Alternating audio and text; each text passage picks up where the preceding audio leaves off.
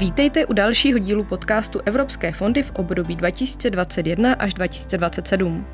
Zajímalo vás, jaké mají evropské dotace v České republice výsledky a dopady? Skutečně pomáhají k tomu, aby se nám zde žilo lépe? Abychom měli například kvalitnější školství? Na tyto a další otázky vám mohou pomoci odpovědět evoluce, na které se dnes zaměříme.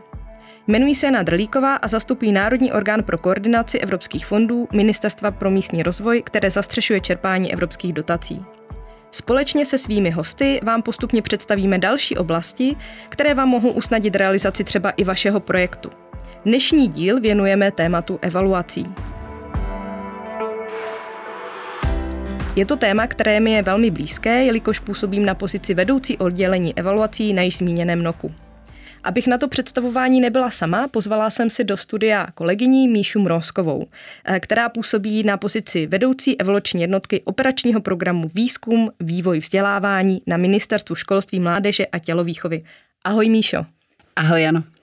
Míšo, ty i já působíme v oblasti evolucí delší dobu, ale pro naše posluchače to může být téma zcela nové.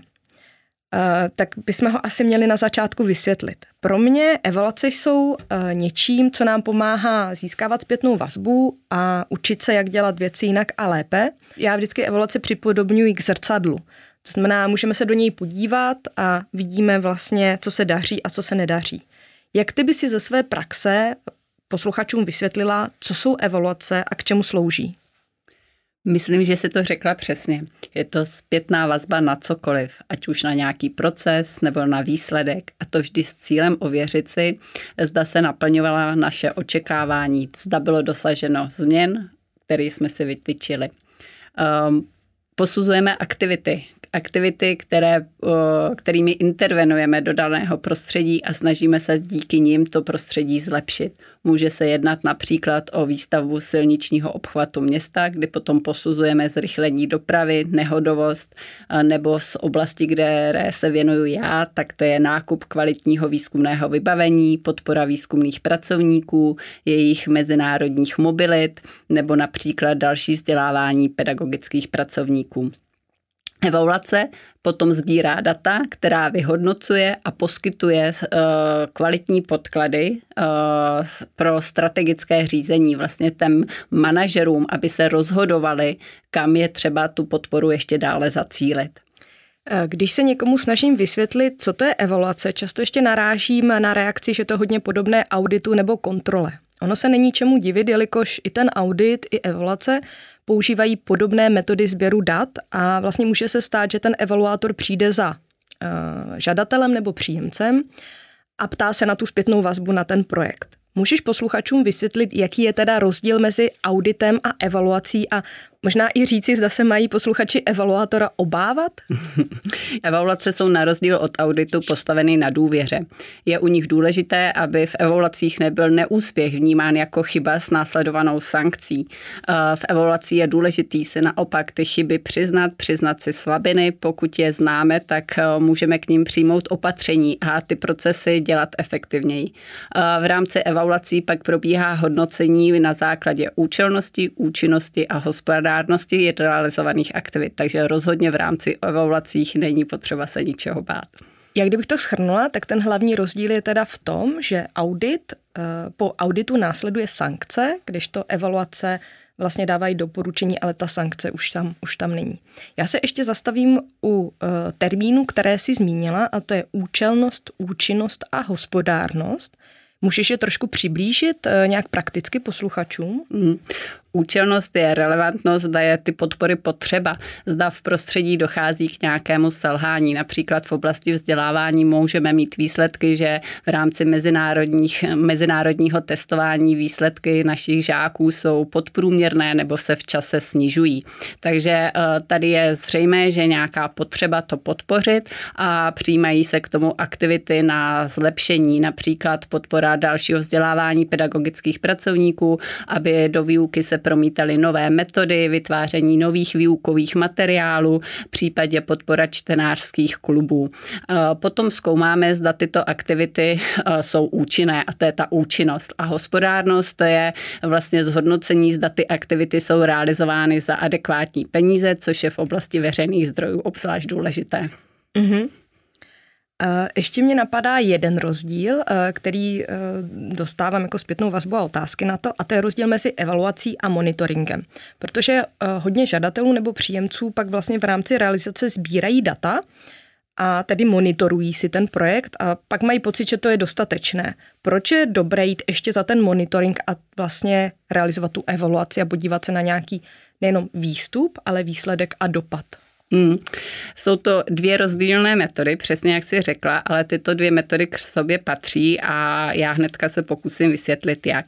Monitoring je tedy pravidelný sběr dat a jejich evidence, většinou je stanovena cílová hodnota a v rámci monitoringu se sleduje, jak je naplněnována. Evaluace z toho monitoringu vychází a ta kvantitativní data doplňuje o data kvalitativní, eh, získaná například z rozhovoru. Zároveň v rámci evaluací se eh, zkoumají kauzální kauzální vazby, souvislosti mezi veličinami. Například pokud podporujeme předškolní vzdělávání, tak zda ve školkách eh, podpořených eh, se snižuje počet odkladů povinné školní docházky více než u těch nepodpořených školek. Eh, kde jsou slabiny, tak se evaluace snaží přijít na ty příčiny a dát doporučení.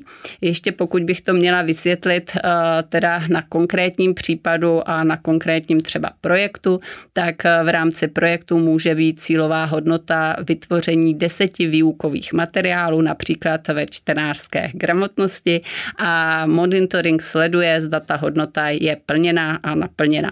Evaluace zjišťují, pokud hodnota plněna není, proč se tomu tak děje, e, případně teda u těch výstupů zjišťují tu užitečnost, účelnost a to způsobem, že pokud ty výstupy jsou zveřejněny na nějakém portálu, tak sledujeme a analyzujeme počet návštěv, opakovaných náštěv, počet staženích eh, těch dokumentů, materiálu. Dále se doptáváme těch uživatelů, pedagogických pracovníků, eh, jak eh, ty materiály jsou pro ně přínosné, zda tam našli informace, které potřebují, zda ty informace promítají do výchovy, do výuky, takže sledujeme ten dopad s časovým odstupem, kde potom zase odsledovat, zda se nám zlepšily ty výsledky našich žáků ve školách. To zní hodně zajímavě a určitě přínosně. Um, evaluace jsou nástrojem, který původně byl hodně využíván, nebo i dnes je ve Spojených státech, Velké Británii a skandinávských zemí. A dokonce jsou studie, které ukazují vztah mezi uh, kvalitou vládnutí, tedy takzvaným good governance, a tím, že se v těch zemích využívají evaluace, neboli takzvaná politika založená na důkazech. To znamená, je tam změna od toho, kdy se rozhodujeme pouze na základě domněnek nebo nějaké vysoce subjektivní zkušenosti a snažíme do toho eh, více zapojit analýzy, evaluace, fakta. Eh, kde evaluace vlastně vznikly, jak se k nám dostali do České republiky? Hmm. Evaluace jsou spojený s něčím, jak už jsme se bavili, co každý z nás zná a je to způsob hodnocení. Známe to ze škol. Hodnocení ve smyslu získání zpětné vazby, co se daří a co je potřeba zlepšit. Z toho důvodu mají být ty cíle známé a měřitelné. Obdobně jako ve vzdělávání, taky v evaluací není účelné nepřiznat si e, chybu, nevidět to selhání, ba naopak, abychom byli úspěšní, je třeba si ty chyby uvědomit. Úplná ta historie a počátky evaluací eh, lze datovat eh, po, do období druhé, po druhé světové válce, eh, kdy se testuje účinnost léků na kontrolní skupině a skupině, která teda ten lék dostává. Postupně se tato metoda dostává i do veřejné politiky a hojně je využívána ve Spojených státech amerických a skandinávských zemí. Nastínili jsme trošku, kde se evaluace využívají v zahraničí a jak to vypadá u nás. Eh, kde se evaluace využívají v České republice? Já jsem domnívám, že nejvíce eh, je využívá kohezní politika. Já jsem se osobně s evaluacemi setkala přibližně před 15 lety a to právě v souvislosti s evropskými penězi.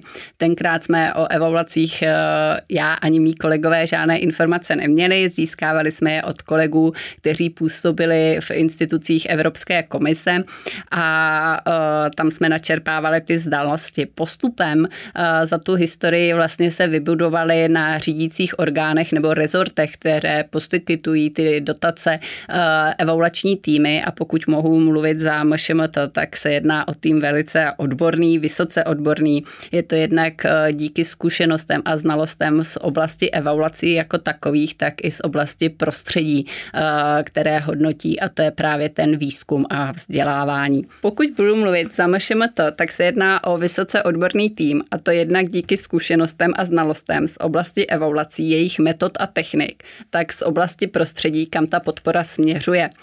Uh... Tady zaznělo hodně o evaluacích, kde všude se používají a z toho je vidět, že evaluace se jednak používají k hodnocení velkých politik, zároveň k hodnocení těch dotačních programů, to znamená například váš operační program je využívá a někdy se využívají i k hodnocení jednotlivých projektů. Můžeš uvést nějaké konkrétní příklady ze své praxe, aby si posluchači uměli jednotlivě e, tyto úrovně představit opravdu konkrétně? Mm. Struktura evaluací reflektuje vždycky strukturu toho dotačního titulu. Konkrétně v našem případě strukturu operačního programu, ve kterém jsou definovány programové cíle, hlavní programový cíl, dílčí programové cíle. Ty jsou potom naplňovány vyhlašovanými výzvami a ty mají svoje vlastní cíle a v rámci nich jsou realizovány samotné projekty. Nejčastěji hodnotíme vždycky skupinu projektů a zjišťujeme u nich, jak jsou plněny jejich cíle a cíle výzvy s přesahem obsahem, jak to přispívá k naplňování těch cílů programových. Můžeš uvést nějaký příklad uh, konkrétní? Mohu například hodnotíme projekty, které čerpají školy, jsou realizovány přímo na školách, jsou to takzvané zjednodušené projekty, šablony, kde sledujeme, jak se zlepšuje klima a prostředí jednotlivých škol.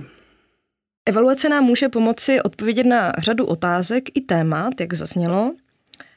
Může se zabývat procesy, například e, tím, zda schvalování žádosti je dostatečně efektivní nebo transparentní, může se zabývat výsledky a dopady a může nám tedy díky tomu odpovědět na to, zda evropské fondy pomáhají rozvoji regionů.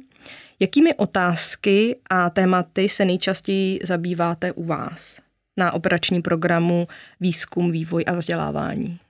Je to oblast výzkumu a vzdělávání. V oblasti vzdělávání je cílem zajistit eh, rovný přístup ke vzdělávání ve všech regionech České republiky, všem dětem, všem žákům a studentům. Eh, proto v rámci evaluací sledujeme, zda se tomu tak, eh, zda tomu tak je a děje se tak. Z dosavadních analýz a šetření víme, že v České republice jsou regiony, kde výsledky žáků jsou slabší. Je to region Ústecký a Karlovarský. Eh, tyto regiony eh, a školy se profilují i tím, že je tam eh, vyšší míra předčasných odchodů ze vzdělávání a potýkají se také s vyšším počtem absencí. Netýká se to teda pouze těchto regionů, ale i dalších škol v ostatních regionech, které jsou blízko například sociálně vyloučeným lokalitám. Takže podpora z evropských fondů míří právě pro tyto potřebné školy a my potom sledujeme, zda se, jak se ta situace mění v čase v těchto regionech nebo na těch školách a srovnáváme to s celorepublikovým průměrem, mm-hmm. případně s výsledky mezinárodního šetření vlastně našich eh, žáků. A můžu se zeptat, jak to teda vypadá tady v tom konkrétním případě? Analyzujeme jednak ta kvantitativní data, Eh, kdy máme vlastně eh, pretesty, eh, jak to vypadalo a data před intervencí a potom po intervenci. Pokud to opakujete v čase, tak tam vidíte nějaký trend a párujete to s, dalšími daty, jako jak jsem zmínila, ty výsledky žáků, které jsou dostupné od České školní inspekce například v, těch, v tom testování mezinárodním. Mm-hmm. Tím se krásně dostáváme k tomu, co jsme posluchačům slíbili na začátku, a to tedy, co víme o tom, jaké mají EU fondy dopady na Českou republiku a kvalitu života v ní. Jelikož tobě je blízké téma vzdělávání a výzkumu, tak začněme tou oblastí vzdělávání. Jak ovlivnily fondy EU kvalitu vzdělávání a situaci na českých školách? Mm. Uh Stěženým tématem podpory byla podpora rovného přístupu, tak jak jsem zmiňovala, a podpora modernizace vzdělávání, ať už se to týká metod, forem nebo obsahu. A my z těch evaluacích máme závěry zjištění, že se tomu tak děje, že se školy v tématu rovného přístupu ke vzdělávání posunuly pozitivním směrem. Školy se problematice rovného přístupu aktivně věnují. Většina škol má vytvořený systém podpory pro děti, žáky, studenty se speciální, speciálními nebo specifickými vzdělávacími potřebami. Eh, došlo k vybavení škol didaktickými a kompenzačními pomůckami, byla posílena jejich bezbariérovost, eh, byli proškolení pedagogičtí pracovníci v oblasti inkluze, práce s heterogenní skupinou. Ráda bych zmínila, že ta podpora byla důležitá i z uh, hlediska načasování, protože uh, ta podpora přicházela do škol v období, uh, kdy byla plošně zaváděna inkluzivní opatření a to bylo spojeno s poměrně negativní mediální kampaní, obavou ze strany pedagogů, rodičů a i širší veřejnosti. S evaluací nám plyne, že ty aktivity podporované z fondů se podařily obrousit ty hrany školám pomohly. Eh, z těch výsledků evaluací eh, plyne, že školy velmi kvitují personální pozice, ať už se jedná o nepedagogické eh, personální pozice, jako jsou chůvy a asistenti, kteří ulehčili práci pedagogům a ty potom měli větší prostor se věnovat výuce, výchově a individuálnějšímu přístupu k dětem a žákům. Odborné pozice jako školní psycholog a speciální pedagog se osvědčily natolik, že je v plánu je převzít a financovat z národního rozpočtu. A máte nějaké návrhy s evaluací, co do budoucna zlepšit? Určitě eh, toho prostoru je ještě spousta. Eh, jednak se to týká klimaškol, eh, kdy tam bude ten akcent na ty nejslabší, na ty děti žáky se specifickými vzdělávacími potřebami, na Romy, děti s odlišným mateřským jazykem. Ten význam této problematiky narostl v důsledku distanční výuky, kdy ty děti byly v domácím prostředí, nepotkávaly se ve školách se svými spolužáky. Eh, potom efektivní využití výstupů toho, co se povedlo eh, a vytvořilo se eh, v předchozím programovém období těch výukových materiálů, dále modernizovat tu výuku, snažit se odklonit jej od té frontální formy k více, zážitkovým, k více zážitkovým formám a to způsobem novými metodami ve výuce, jako je tandem, klil nebo projektové dny, zavádění ICT a digitálních technologií do výuky.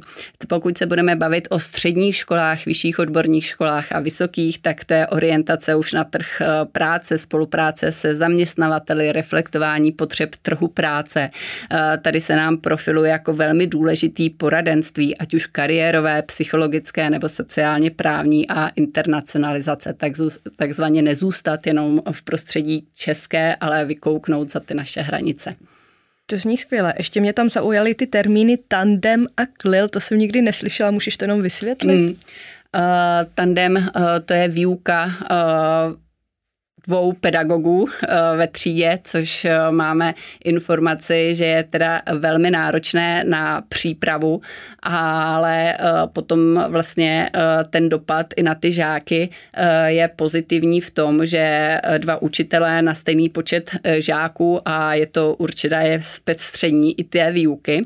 A KLIL to je prolídání například angličtiny s odborným předmětem zeměpisem. Aha, tak děkuji za vysvětlení. A co oblast výzkumu? Pomáhají evoluce nějak vyhodnotit investice z evropských fondů do oblasti výzkumu? Určitě, jak už jsem zmínila eh, v předchozí odpovědi, tak eh, v oblasti výzkumu eh, je důležité nadále podporovat internacionalizaci a spolupráci s aplikační sférou. Předchozí operační programy OP VAFPy a tedy OPVVV, výzkum, vývoj a vzdělávání v tomto ohledu nastartovaly velmi pozitivní změny, které se projevují vyšším výkonem výzkumných organizací, které byly vytvořeny, založeny a podporovány podpořeny z evropských fondů. Je to měřeno přes počet publikací, patentových přihlášek. Tyto organizace jsou i úspěšnější v žádostech o evropské dotační tituly.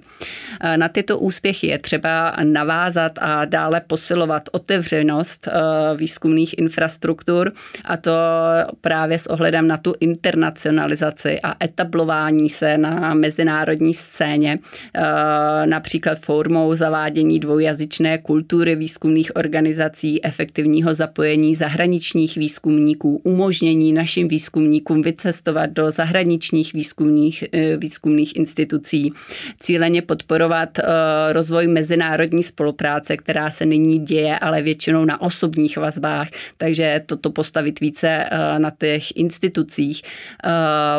Důležitou podmínkou je udržení kvalitní výzkumné infrastruktury, tedy špičkového vybavení, která je pro ten výzkum velmi důležitá.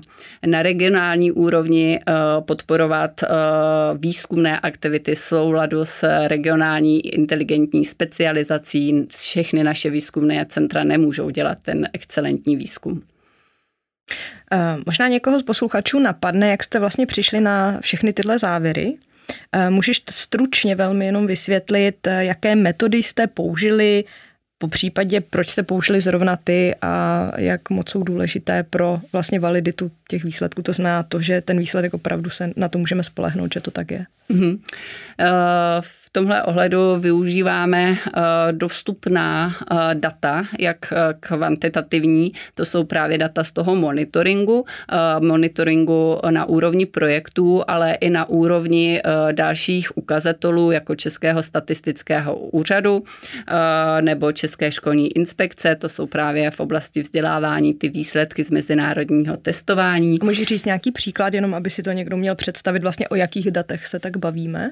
Mm-hmm. Tak uh, například počet publikací, uh, počet uh, patentových přihlášek, tak uh, jedná se o tato data, nebo pak máme ty makrovýdaje uh, na výzkum a vývoj uh, v celku z toho podnikatelské výdaje. Uh, takže uh, analyzujeme tato data, uh, dále uh, analyzujeme nebo děláme analýzy i kvalitativních informací, to, jak jsem zmiňovala, využitelnost, co je důležité, kde jsou ty slabiny, to se právě dozvíte z těch rozhovorů mezi těmi uživateli. Někdy provádíme případové studie, to, že fokusujeme jeden projekt, jeden případ, to nám umožňuje zase se podívat do větší hloubky a vytáhnout si z toho například best practice, který potom dále publikovat. To znamená, jdete na ty školy a podíváte se opravdu, co se tam děje, jak se to používá, vlastně nezůstáváte jenom u těch uh, kvantidát, ale vlastně jdete do toho terénu, do té konkrétní školy, abyste opravdu věděli, že tam došlo k té změně. Chápu to správně? Přesně tak. A ještě bych doplnila, že je vždycky důležitý mít těch metod více, skombinovat je a pro tu objektivnost je důležité mít dostatečně robustní vzorek, aby ty závěry byly zobecnitelné. Eh, zmínila jsi celou řadu evaluací a příkladů. Eh, napadá mě, z jaké evaluace si se ty nebo tví kolegové nejvíce naučili, poučili a proč?